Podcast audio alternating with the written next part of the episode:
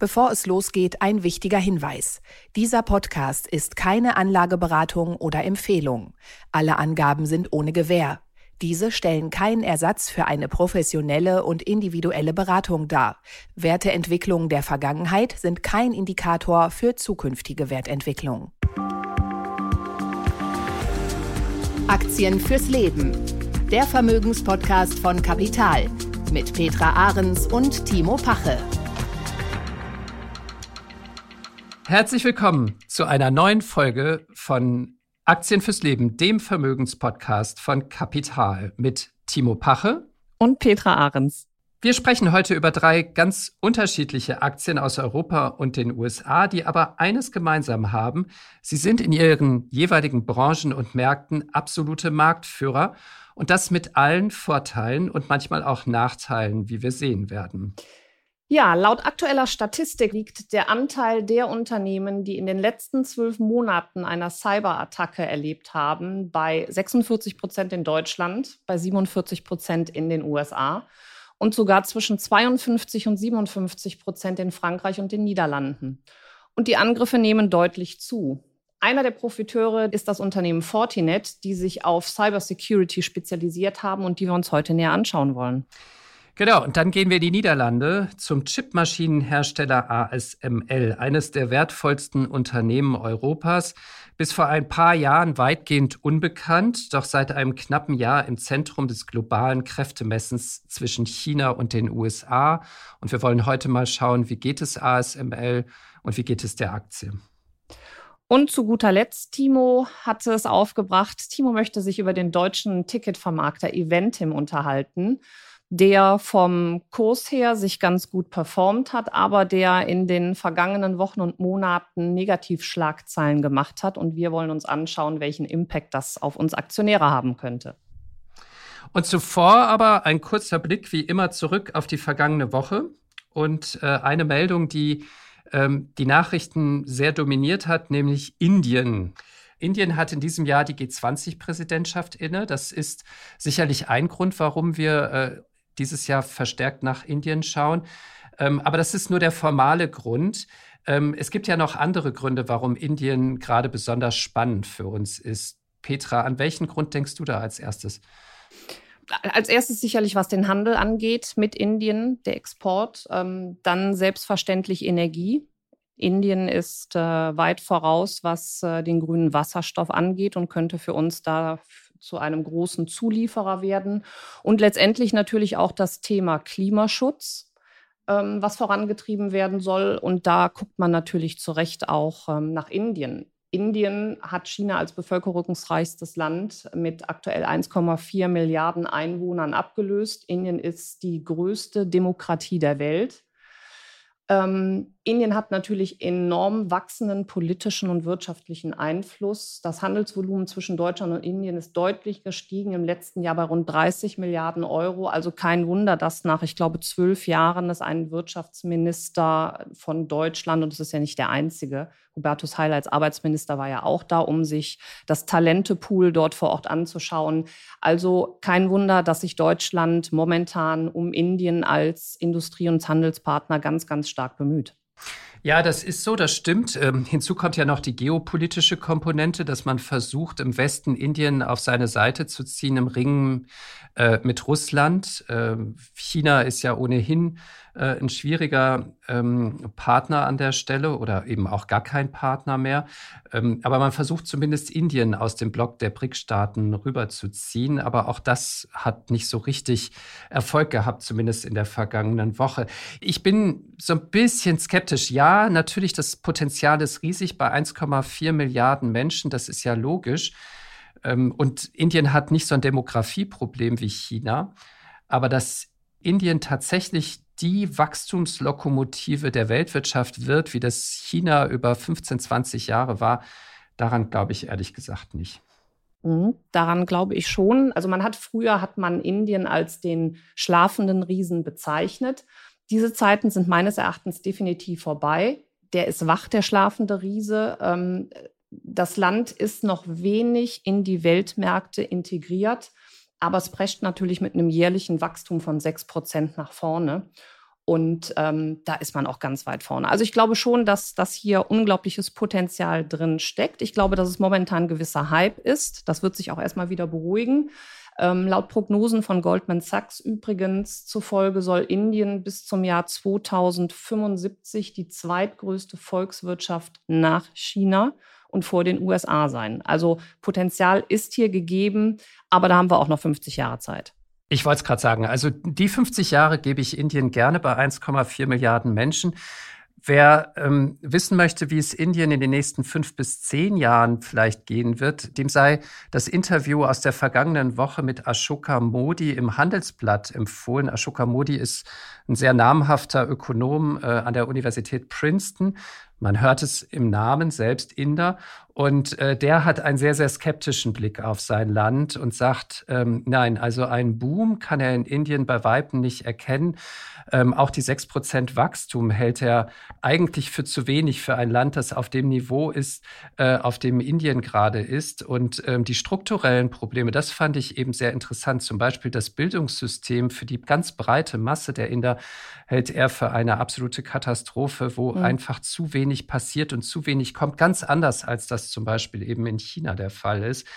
Ähm, was ich auch spannend fand, ähm, war die Nachricht vor zwei Wochen aus Indien, dass ähm, der taiwanesische Chip- und Elektronikkonzern Foxconn eigentlich eine Chipfabrik für um die 20 Milliarden äh, Dollar in Indien bauen wollte, äh, um sich zu diversifizieren etc. pp. Wir wissen das alles, um sich nicht so abhängig zu machen von China. Eigentlich aus genau dem gleichen Grund, auf dem wir jetzt auf Indien setzen. Naja, und äh, vor zwei Wochen wurde dieses Projekt wieder beerdigt. Also auf jeden Fall ein sehr, sehr spannender Markt. Man sieht es aber auch schon. Wir haben uns ja mal eben den ähm, Index, den BSE Sensex Index in Indien angeschaut. Ähm, klar, auf die letzten 20 Jahre eine absolute Erfolgsstory. Ähm, haben natürlich auch im Jahr 2020 äh, fürchterlich herbe Verluste einfahren müssen, seit der Zeit aber nochmal an Schwung aufgenommen und wenn wir uns den Index anschauen, der hat irgendwo in 2000, 2004 hat er bei unter 8000 Punkten gelegen und liegt jetzt bei 66.000 Punkten. Also das ist schon eine Erfolgsstory. Das ist der, der erwachte Riese auf dem Niveau oben nach oben auch ausgebrochen, wenn man sich das anschaut. Ähm, ich denke aber mal, das hat jetzt natürlich ein bisschen damit zu tun, dass Indien gerade in den Fokus sämtlicher anderen äh, Industrienationen gelangt. Da ist Potenzial. Jetzt auf dem Niveau sollte sich aber auch vielleicht noch mal beruhigen. Muss man weiterhin beobachten. Gibt es sicherlich den einen oder anderen ETF, wie man an dieser Erfolgsstory partizipieren kann. Es gibt noch zwei andere Meldungen, über die wir kurz sprechen wollten aus der vergangenen Woche. Die eine betrifft Apple. Apple hatte ja viele Produkte in den vergangenen äh, Monaten, über die wir hier auch gesprochen haben, insbesondere die neue Brille. Und jetzt hat aber ähm, Bloomberg herausgefunden, dass Apple auch intern an einer eigenen KI-Applikation arbeitet, also einer künstlichen Intelligenz, die man vernetzen möchte mit verschiedenen Apple-Produkten und Dienstleistungen, was insofern spannend ist, weil Apple sich aus diesem KI-Wettrennen in den vergangenen Monaten und Jahren immer dezidiert rausgehalten hat. Und Tim Cook, der CEO, sich ja auch sehr skeptisch geäußert hatte über KI. Jetzt also scheint Apple da noch mal aufholen oder nachholen zu wollen. Ja, Apple hat sich ja nicht rausgehalten, was KI angeht. Die haben ja schon ihre eigenen Modelle, aber mit Siri sind sie natürlich ganz, ganz weit hinten. Genau, da sind sie ich ziemlich den, weit hinten. Ich habe aber den, den Eindruck in den letzten Jahren bei Apple gewonnen, dass die keineswegs überstürzt handeln und sehr, sehr viel mit, mit, mit Bedacht machen und agieren. Ähm, daher fand ich schon, war es eine Frage der Zeit, wann sich der größte Konzern der Welt natürlich auch mit dem eigenen äh, Chat-GPT melden wird. Das haben sie selbst so noch nicht getan. Ähm, sie halten immer noch ein bisschen äh, hinterm Berg damit. Man weiß auch noch gar nicht, wann äh, die Apple GPT kommen wird, aber dass sie natürlich weiterhin uns Aktionären den Kurs beflügeln wird und dass sie auch sicherlich, und das trauen wir wahrscheinlich auch alle Apple zu, eine Konkurrenz zu Facebook, äh, Meta, Microsoft und Google darstellen wird, das bezweifle ich auch nicht im geringsten. Also daher, wenn die mit ihrem eigenen Chat GPT auf den Markt kommen, dann wird es auch einen Einschlag geben. Die andere Meldung betrifft SAP. Die haben am Donnerstag vergangener Woche relativ schlechte Quartalszahlen vorgelegt, vor allen Dingen im Cloud-Geschäft. Äh, die Prognose ähm, haben sie ein bisschen nach unten genommen. Statt einem Wachstum im Cloud-Geschäft von 23 bis 26 Prozent rechnen sie jetzt noch mit einem Wachstum von 23 bis 24 Prozent. Das klingt nach einer ganz kleinen Korrektur. Aber die Aktie hat trotzdem deutlich verloren Ende letzter Woche und ähm, auch heute Morgen am Montag dieser Woche ähm, ist die Aktie immer noch unter Druck, ähm, hat 5, 6 Prozent äh, inzwischen eingebüßt. Ähm, Petra, du warst ja ähm, sehr optimistisch, als wir vor kurzem SAP hier im Podcast mhm. besprochen mhm. haben. Ähm, bleibst du bei deiner Einschätzung?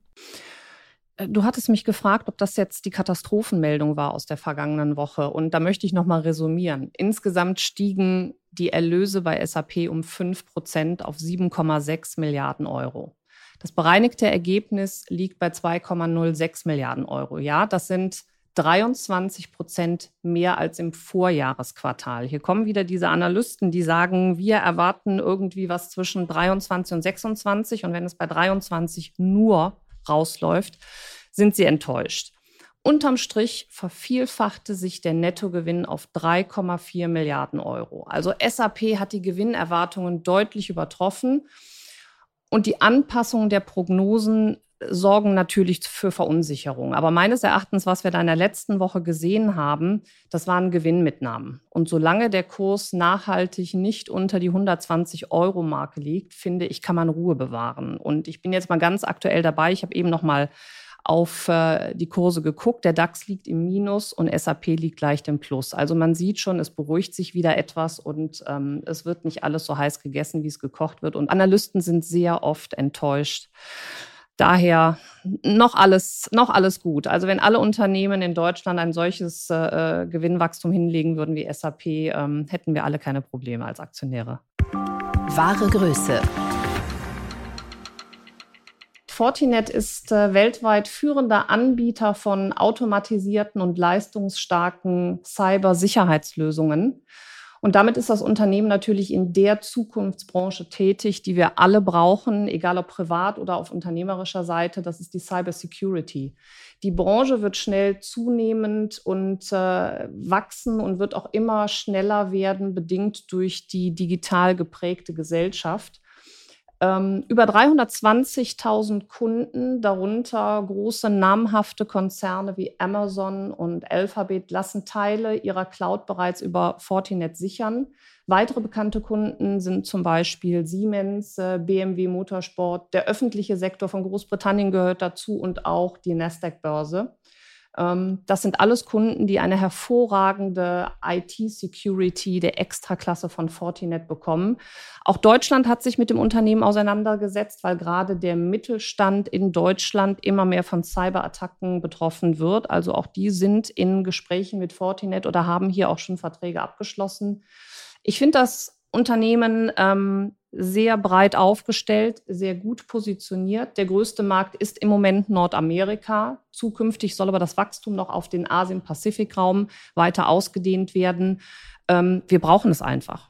Was ich ja bei solchen Unternehmen immer spannend finde, ist, dass die ja nicht nur ihre Produkte verkaufen, einmalig, eine Firewall-Applikation, irgendwie eine Software, die installiert wird, sondern danach fängt ja das Geschäft für diese Unternehmen genau. immer erst an. Das wissen wir ja alle aus unseren, ähm, aus unseren IT-Call-Centern und dem IT-Support, wenn irgendwie wieder was schiefgelaufen ist, dann ruft man da an und zieht ein Ticket und äh, in der Regel ist man dann ja auch nicht der einzige Betroffene, sondern gleich irgendwie alle sind betroffen. Und dann haben die ja richtig zu tun, also im Service und Support.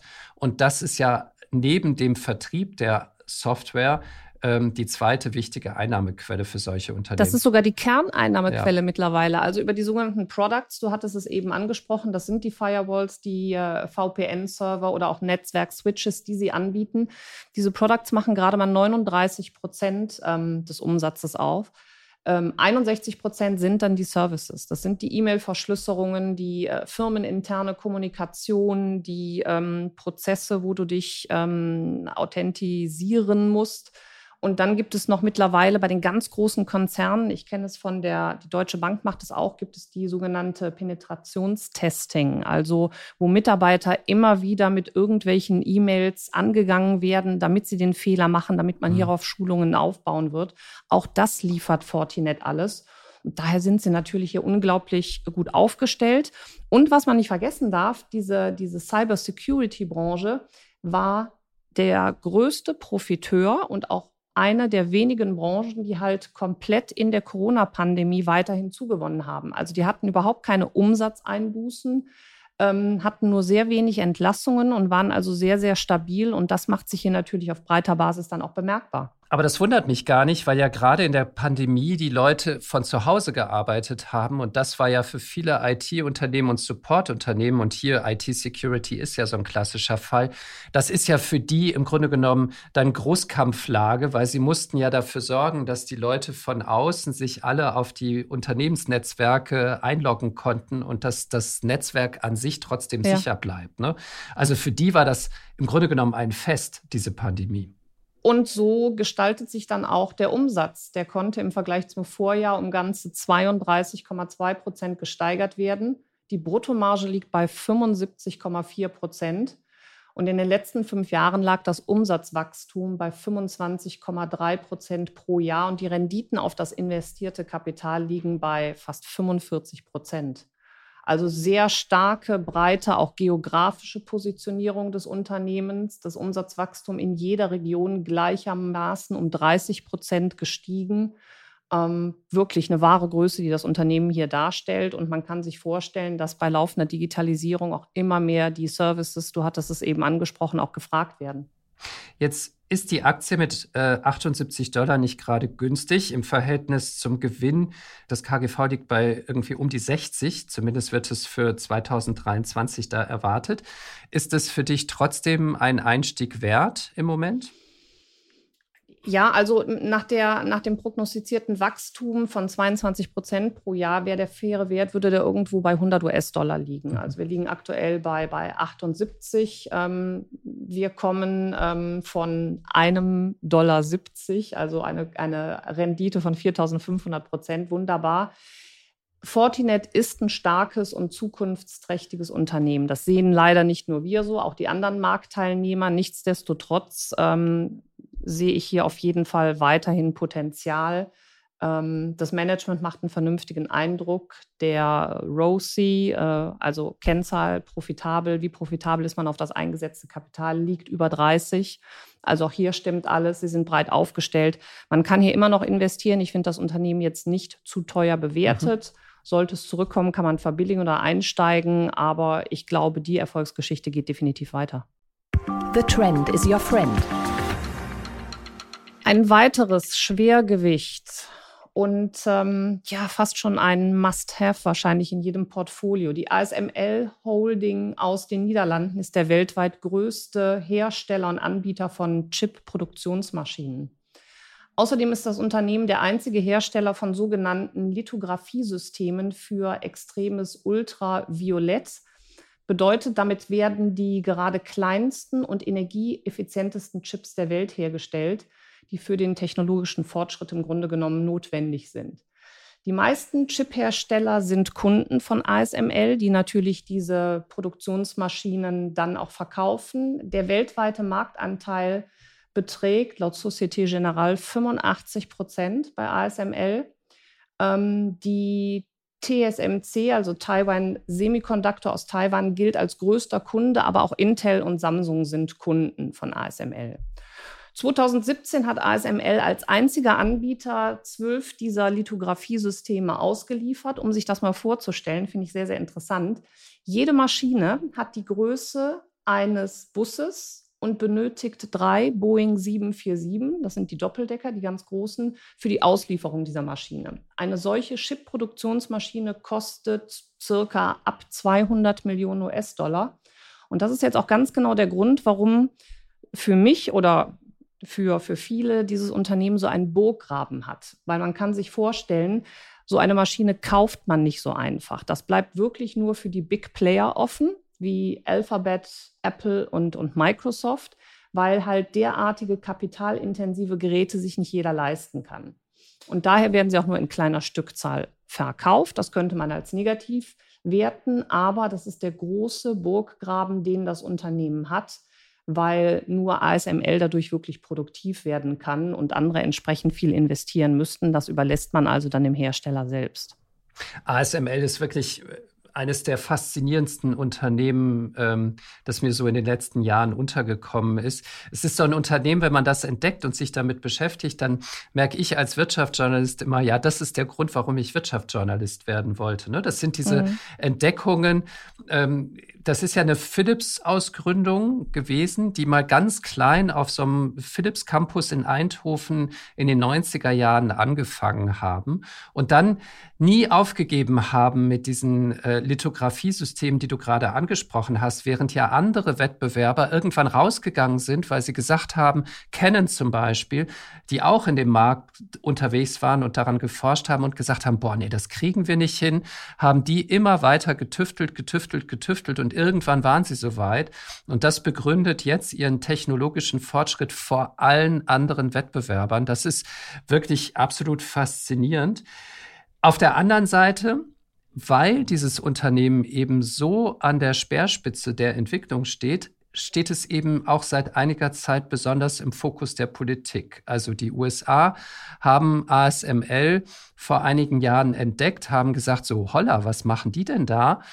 Und haben sich das genauer angeschaut und gesagt, okay, das, was die können, das kann niemand sonst. Und da haben wir einen Hebel entdeckt, wie wir China mit seiner Entwicklung noch bremsen können, indem wir eben sagen, wir bieten denen, wir versuchen zu verhindern, dass die an diese extrem ultravioletten Lithografiesysteme, die du gerade angesprochen hast, die wirklich die allerneuesten Chips produzieren können. Wir versuchen zu verhindern, dass sie an die rankommen, haben die Niederlande, die niederländische Regierung massiv unter Druck gesetzt und haben es tatsächlich geschafft, auch die Niederlande auf ihre Seite zu ziehen, weshalb die Niederlande den Export dieser, dieser äh, Maschinen jetzt nach China unterbinden. Ähm, ja, man hat natürlich auch Angst, dass diese Maschinen auch für militärische Zwecke richtig, genutzt werden. Genau, mhm. für alles Mögliche und unter anderem auch für militärische Zwecke, exakt. Und das Interessante ist, das hatte natürlich Auswirkungen auf den Aktienkurs. Also der Aktienkurs ist enorm gestiegen. Der lag ähm, einmal äh, bei 760 Euro. Ähm, und dann ist die Aktie deutlich runtergekommen und lag ähm, Ende 2022 nur noch bei knapp 400 Euro, genau wegen dieser geopolitischen Unsicherheiten. Und jetzt seit dem Frühjahr ist sie aber wieder massiv gestiegen. Sie steht jetzt bei 625 Euro. Und ich habe mich gefragt, okay, hat der Markt jetzt diese geopolitischen Unsicherheiten, dieses Kräftemessen zwischen den USA und China damit eingepreist? Oder kann es mir auch passieren, dass wenn das nochmal hochkocht, das Thema, dass die Aktie dann wieder deutlich runtergeht? Was denkst du? Da kam natürlich im letzten Jahr kam einiges zu, zustande. Also ASML im Mittelpunkt der Halbleiterindustrie, da stehen die ja ganz einfach. Das bedeutet natürlich auch, dass in diesen zyklischen Phasen, die wir hier haben, äh, natürlich auch ein solches Unternehmen, was in der Produktion tätig ist, besonders anfällig ist. Und wir haben es gesehen, 2022 war ja im Grunde genommen das Jahr, wo die Technologiewerte alle ähm, herbe Verluste einfahren mussten. Und dann kommt natürlich auch noch hinzu, dass die niederländische Regierung hier die Beschränkungen vorsieht. Ähm, ich glaube, dass sie aus dem Tal der Tränen, wenn man es so bezeichnen mag, heraus sind, war ein absoluter Kaufmoment, den uns ähm, der Kurs hier geboten hat. Und diese Beschränkungen sollten auch auf lange Sicht gering sein, da China nicht zum größten Anteil des Umsatzes, äh, den es bei ASML gibt, ausmacht. Also daher glaube ich, das Schlimmste haben wir hier gesehen und ähm, Fakt ist halt, wir brauchen immer mehr Chips. Mhm. Und vor allen Dingen brauchen wir immer kleinere Chips. Das bedeutet, heutzutage läuft kein iPhone, kein iPad, kein Neuwagen mehr ohne einen Chip von ASML. Und daher für mich ist es wirklich ein Must-Have in jedem Depot. Man kommt nicht drum herum. Wir sind noch nicht auf Höchstkurs äh, von 760 oder 780. Wir haben uns schon wieder ganz gut erholt auf 620. Grundsätzlich aber ist das wirklich einer der ganz großen Big Player. Ähm, seit 20 Jahren eine Rendite von 5.800 Prozent. Ähm, KGV aktuell von 33. Das finde ich nicht zu teuer. und der Chart zeigt seit 20 Jahren intakten Aufwärtstrend, ähm, liegt andauernd, das muss man sich auch mal auf der, auf der Zunge zergehen lassen, er liegt andauernd über der 200-Tages-Durchschnittlinie. Einzige Ausnahme war, glaube ich, Lehman. Ansonsten liegt er immer wirklich sehr stabil und solide darüber. Also für mich ein Unternehmen muss man beobachten, alle zwei bis vier Jahre gibt es eine leichte Korrektur. Ich würde es aber nicht als Korrektur bezeichnen, sondern eher als Delle und dann sollte man die Chance ergreifen. Jetzt lass mich noch auf ähm, die Quartalszahlen zu sprechen mhm. kommen, die, glaube ich, auch letzte Woche vorgestellt wurden. Weil da war es ja äh, eine Sache interessant. Das laufende Geschäft von ASML läuft Bombe, wie du es gerade beschrieben hast. Sie erwarten, glaube ich, ein Umsatzwachstum für dieses Jahr von 25 bis 30 Prozent liegen über den Erwartungen. Interessanterweise die Vorbestellungen für neue Lithografiesysteme liegen aber deutlich unter dem, was ansonsten so pro Quartal da reinkommt. Ich glaube, im ersten Quartal waren es nur 3,7 Milliarden an ähm, sozusagen Umsatzvolumen, das an neuen Vorbestellungen reingekommen sind. Q2 war ein bisschen besser, aber auch mit 4,5 Milliarden ähm, deutlich niedriger als in der Vergangenheit. Ähm, die haben noch einen hohen Auftragsbestand, aber die Frage, die ja vielleicht dahinter steht, ist, ist das jetzt nur so eine momentane Unsicherheit in der Branche, weil man eben nicht so genau weiß, wo geht die Reise hin? Oder was zeichnet sich da ab? Es gibt ja auch Leute, die sagen, ja, es wird gerade so viel massiv investiert in diese Chipindustrie auf der ganzen Welt dass wir riesige Überkapazitäten schon wieder produzieren. Das ist ja ein sehr zyklischer Sektor. Ist das vielleicht schon so ein Zeichen, diese Zurückhaltung, was die Bestellungen angeht? Was denkst du? ASML hat ein besonderes, ähm, ein besonderes Zahlungssystem. Und da waren sie auch sehr pfiffig. Also ja, die, es gibt natürlich die, die gesamte äh, Halbleiterindustrie steht durch das Jahr 2022 etwas schwächer da. Das heißt, die Käufe und die Installationen, die man vornimmt, verzögern sich hier auch etwas. Und ASML hat sich mit seinen Kunden geeinigt, dass bereits bei Lieferung gezahlt wird und nicht erst wie sonst bei Installation. Und dadurch profitiert ASML von einem Umsatz von 700 Millionen Euro mhm. noch in diesem Jahr. Das finde ich auch sehr clever. Also man hat diese Zeitverzögerung gesehen und passt sich dem Ganzen an und die Kunden haben dem Ganzen auch zugestimmt. Und ähm, ASML hat auch noch bekannt gegeben, dass bis 2025 eigene Aktien für bis zu 12 Milliarden Euro zurückkaufen wollen. Also daher, die machen gutes Geschäft, ein gutes Business, sind gut aufgestellt, haben Wachstum. Du hast es eben gesagt, erstes Quartal Erwartungen komplett übertroffen. Ähm, Umsatz stieg über 90 Prozent, der Gewinn je Aktie über 180 Prozent. Überhaupt keine Zweifel. Das heißt, auch diese schwächeren Vorbestellungen machen dich jetzt noch nicht nervös. Nein, überhaupt nicht. Liegt, liegt an dem Momentum, was wir gesehen haben, wird sich wieder anpassen und für ASML auch als Profiteur herausgehen. So ein Skandal. Es gibt Unternehmen, mit denen man oft in Kontakt ist, über die man sich vielleicht auch schon oft aufgeregt hat und man weiß gar nicht, dass die auch an der Börse sind. Und so ein Unternehmen ist der deutsche Ticketvermarkter Eventim. Marktführer für Events und Konzerttickets im gesamten deutschsprachigen Raum, expandiert europaweit und bis in die USA hinein, verkauft jährlich rund 250 Millionen Tickets vom Konzert über den Zirkus bis zu Fußballspielen, bietet darüber hinaus eigene Events, betreibt große Veranstaltungsstätten wie zum Beispiel Petra bei euch in Köln, die Lanxess Arena. Lanxess Arena. Mhm. Genau. Und jetzt wollten wir heute über Eventim sprechen aus zwei Gründen. Du hast es vorhin schon angesprochen. Einmal gab es vor gut vier Wochen äh, eine Sendung, ähm, ZDF Magazin Royal für äh, die Comedy-Fans unter unseren Zuhörern von Jan Böhmermann hat sich äh, mal das Geschäftsgebaren von Eventim äh, vorgeknüpft. Und das war insofern ganz interessant, weil die Kollegen von Böhmermann haben jetzt gar nicht so viel Neues zusammengetragen. Die haben einfach sich aufgeregt darüber, wo Eventim überall mit den Ticketverkäufen noch Geld macht, äh, mit zusätzlichen Gebühren, Versicherungen. Wenn man nebeneinander sitzen möchte, zwei Plätze haben möchte, dann kostet es auch noch mal extra etc. Und ähm, das hat aber lustigerweise dazu geführt, die Sendung wurde am Freitagabend ausgestrahlt und am Montagmorgen ist die Aktie massiv abgestürzt. Es ging runter an zwei Tagen von 71 Euro auf 56 Euro. Das muss man erst mal schaffen als Satiriker. Und äh, das war die eine Geschichte.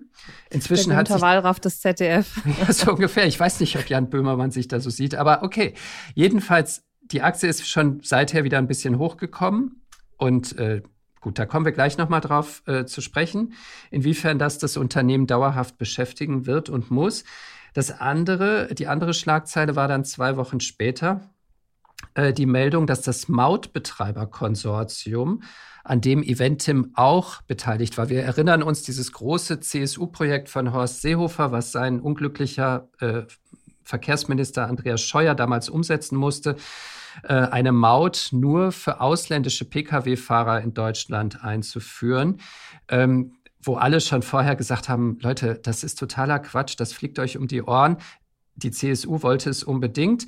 Er hat sogar noch die Verträge unterschrieben mit dem Betreiberkonsortium Event und Eventim war da mit zur Hälfte mit beteiligt.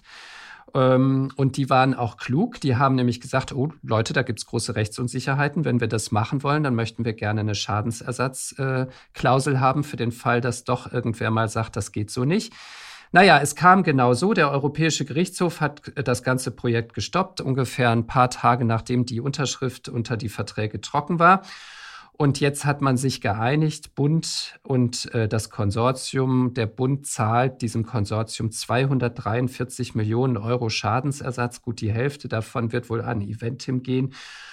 Und ja, jetzt ist die Frage, was muss ich als Kunde von Eventim, was muss ich vielleicht auch als Aktionär von Eventim davon halten? Petra, was zwei denkst völlig, du? Zwei völlig unterschiedliche Perspektiven. Als Aktionär kann ich äh, kann ich nur den Gebühren, die Sie da erheben, zustimmen. Und als Kunde muss ich mir die Frage stellen, mache ich das mit oder welche Alternativen habe ich? Und ich sehe das auch gar nicht so, so problematisch an. Also es, es führt an Eventim fast kein Weg vorbei. Ja. Das ist der Burggraben, ja, ja. den wir eingangs das, erwähnt das haben. Das ist ne? es. Also die sind, die, die haben schon ein sehr breit aufgestelltes äh, Business, die, die erstellen und verkaufen die Tickets die machen die Vermittlung und den Vertrieb und die Vermarktung von, von Eintrittskarten für Konzerte oder Sportveranstaltungen, hast es schon gesagt. Die machen aber auch Planung, Vorbereitung und Durchführung von Tourneen und Veranstaltungen. Also die haben eine sensationelle Größe. Und äh, ich bin selbst Leidtragender, weil ich habe auch mal irgendwann gesagt, ähm, es war sogar in diesem Jahr im April, habe ich gesagt, ich äh, mache das mal nicht über Eventim und bin zu einem anderen Veranstalter gegangen. Und äh, da ging es um Jazzkarten für ein, für ein, wie gesagt, für, für ein Konzert in Düsseldorf. Und ich hatte mir ähm, die beste Kategorie ausgesucht. Ich habe gedacht, wenn du schon mal dahin fährst, dann willst du auch ganz vorne sitzen. Hatte so ein Paket gebucht. Das überrascht mich nicht bei dir. hatte so ein Paket gebucht und hatte dann irgendwie 14 Tage vorher bekam ich so ein bisschen nasse Füße und habe gedacht, ähm, warum habe ich noch keine Tickets bekommen? Und habe dann diesen Aha. Veranstalter kontaktiert und der teilte mir mit, äh, ja, er hat dieses Kontingent für die besten Karten nicht zugeteilt bekommen. Ich glaube, dieses Problem hätte ich mit Eventim nicht gehabt. Sondern hat er mir noch einen Preisnachlass gegeben. Also letztendlich, es war da, das Konzert war auch schön und die Karten waren nicht so schlecht. Aber da siehst du schon, welche Macht Eventim hat. Die mhm. teilen ja auch den anderen ähm, Veranstaltern zu. Und Stimmt. sie haben ja auch viele Beteiligungen an, äh, an deutschen Konzertveranstaltern erworben. Und ich muss mir als, als Nutzer, als Konsument, muss ich mir die Frage stellen, ähm, Möchte ich eine Sicherheit haben in meiner Planung, dann kostet es mich das etwas, dann mache ich vielleicht eine Versicherung, schließe ich ab. Das Thema wird sich in, meines Erachtens in der Zukunft ähm, ergeben, kommen wir gleich noch drauf zu sprechen. Das sind die NFTs die ich hier ganz groß sehe. Aber vielleicht möchte ich meine Tickets versichern lassen. Ich möchte nebeneinander sitzen. Es hat eine Bearbeitungsgebühr. Timo, die muss ich auf jedem äh, äh, Amt zahlen, wenn ich einen Personalausweis habe. Das kann ich alles nachvollziehen. Und es steht ja auch im Kleingedruckten, dass diese Gebühren anfallen, auf denen ich sitzen bleibe. Wenn ich das nicht machen möchte, okay, dann äh, schneide ich mir ins eigene Fleisch. Dann gehe ich halt nicht mehr zu, zu Veranstaltungen und zu solchen Sachen. Ansonsten nehme ich das in Kauf. Und wir sehen es, du hattest es eben gesagt, 250 Millionen Tickets verkauft für 800.000 Events. Eventim ist da, wird bleiben und verkauft und wir werden es auch weiter konsumieren. Und dann kommen wir zur Aktionärssicht. Das ist alles ganz gut. Sie verdienen daran, sie bleiben auf diesen Kosten nicht sitzen. Das kann ich verstehen. Also daher rundum ein hm, recht gutes Unternehmen, wenn man sich in dieser Branche investieren möchte. Jetzt gibt es allerdings Leute, die das irgendwie nicht ganz so ähm, entspannt sehen wie du. Mhm. Ähm, die regen sich richtig auf und klagen sogar auch, angestrengt äh, von den Verbraucherzentralen, die sagen, das, was Eventim da macht mit diesen ganzen zusätzlichen Gebühren, ist nicht in Ordnung. Die gehen vor die Gerichte und sind nicht zumindest diese möglichen Urteile, die da drohen, ein Rechtsrisiko, was man auch als Aktionär auf dem Schirm haben sollte? Also sollte man das nicht vielleicht jetzt erstmal abwarten, was da ähm, Land- oder sogar Bundesgerichte demnächst entscheiden? abwarten, weil du äh, Kursschwankungen erwartest. Die ja. Hatten wir, ja, die hatten wir aber in den, in den letzten fünf Jahren. Also das ist jetzt kein Vorzeigechart, den wir hier sehen. Das ist also keine ASML oder keine Unilever oder keine Louis Vuitton. Das ist schon ein, ein Chart, der die Anleger auch mal ab und zu äh, schnappatmen lässt. Mhm. Also wir haben hier hohe Schwankungen. Es mag sein, wenn hier Klagen eingereicht werden, das wissen wir aber auch schon alles, dass es die gibt, dass es hier nochmal zu Schwankungen, weiteren Schwankungen kommen wird. Aber wir müssen auch mal festhalten, äh, CTS Eventim ist kein deutsches Unternehmen in dem Sinne, es ist europäisch tätig und ist seit 2021 auch auf dem US-Markt tätig. Das heißt also, wenn es hier Klagen gibt, wird es nicht nur den deutschen Markt mhm. betreffen. Und auf europäischer Ebene zu klagen und dann irgendwann einen Rechtsspruch gegen Eventim zu erzielen, halte ich für sehr unwahrscheinlich. Außerdem, es steht alles so im Kleingedruckten, also die Haftung ist hier schon mal ausgeschlossen. Und dass es hier in naher Zukunft wirklich äh, hohe Schadensersatzansprüche von einzelnen Ticket ähm, Gläubigern geben wird, sehe ich nicht. Also daher die Schwankungen hier, die wir haben, das war natürlich Corona geschuldet. Da kam es zum absoluten mhm. Erliegen dieser Branche. Das kann auch bei zukünftigen Ausbrüchen von irgendwelchen Viren, wirst du es hier auch sofort merken. Aber die Kursentwicklung ist, hat ein Auf und Ab und ähm, die Schwankungen kann man nutzen zum Einstieg. Ähm, wenn man sich den Chart anguckt, selbst im, im Lehman-Jahr 2008 war der Kurs stabil. Deswegen, das Unternehmen hat schon seine Daseinsberechtigung. Und ich glaube, in Zukunft wird ein ganz wichtiger Aspekt noch hinzukommen. Ähm, der Ticketmarkt wird zukünftig von den sogenannten NFTs wahrscheinlich, höchstwahrscheinlich ähm, beherrscht werden. Das heißt also, im Moment haben wir das Problem, dass es natürlich sehr viele Graumarktzonen gibt, dass ähm, Tickets von Anbietern mehrfach verkauft werden, um hier natürlich äh, Kosten äh, bzw. Gebühren einzunehmen. Das betrifft Musiklabels, das betrifft die Anbieter von Tickets. Ähm, der Schwarzmarkt verkauft zum Teil teuer die Tickets weiter, dupliziert sie. Deswegen musst du dich hier absichern lassen. Das wird zukünftig durch diese NFTs, die ja ähnlich wie ein Token komplett ja personalisiert werden, wird das wegfallen. Und wenn sich hier Eventim, und da bin ich sicher, werden sie im Hintergrund schon planen, wenn sie sich darauf fokussieren, wird der Verkauf von Tickets an die einzelne Person noch sicherer werden, noch zielgerechter werden. Und das könnte zum Beispiel, wenn hier eine Meldung rauskommt, könnte das auch wiederum einen Schub nach oben geben. Dann freue ich mich schon auf die NFT-Gebühr, die dann fällig wird, wenn ich ja. mein personalisiertes Ticket anschließend weiterverkaufen möchte über die Tickets, äh, also den, diese Plattform, die Eventim ja auch betreibt zum äh, Zweitmarkt. Ja, also dann hilft Konzertbesuchern im Grunde genommen nur die Aktie zu kaufen und indirekt wiederum ein bisschen zu profitieren von der Gebührenpolitik. Äh, die Event Oder du bleibst zu Hause, dann hast du die Probleme nicht. Wäre aber auch nicht die wirklich äh, nee, beste das stimmt. Lösung das dazu. ist auch keine Alternative. Ja, das war immer wieder eine Folge von Aktien fürs Leben, dem Vermögenspodcast von Kapital mit Timo Pache und Petra Ahrens. Vielen Dank fürs Zuhören und äh, wir wünschen Ihnen weiterhin einen wunderschönen Sommer. Bis zum nächsten Mal. Tschüss. Tschüss. Aktien fürs Leben der Vermögenspodcast von Kapital mit Petra Ahrens und Timo Pache.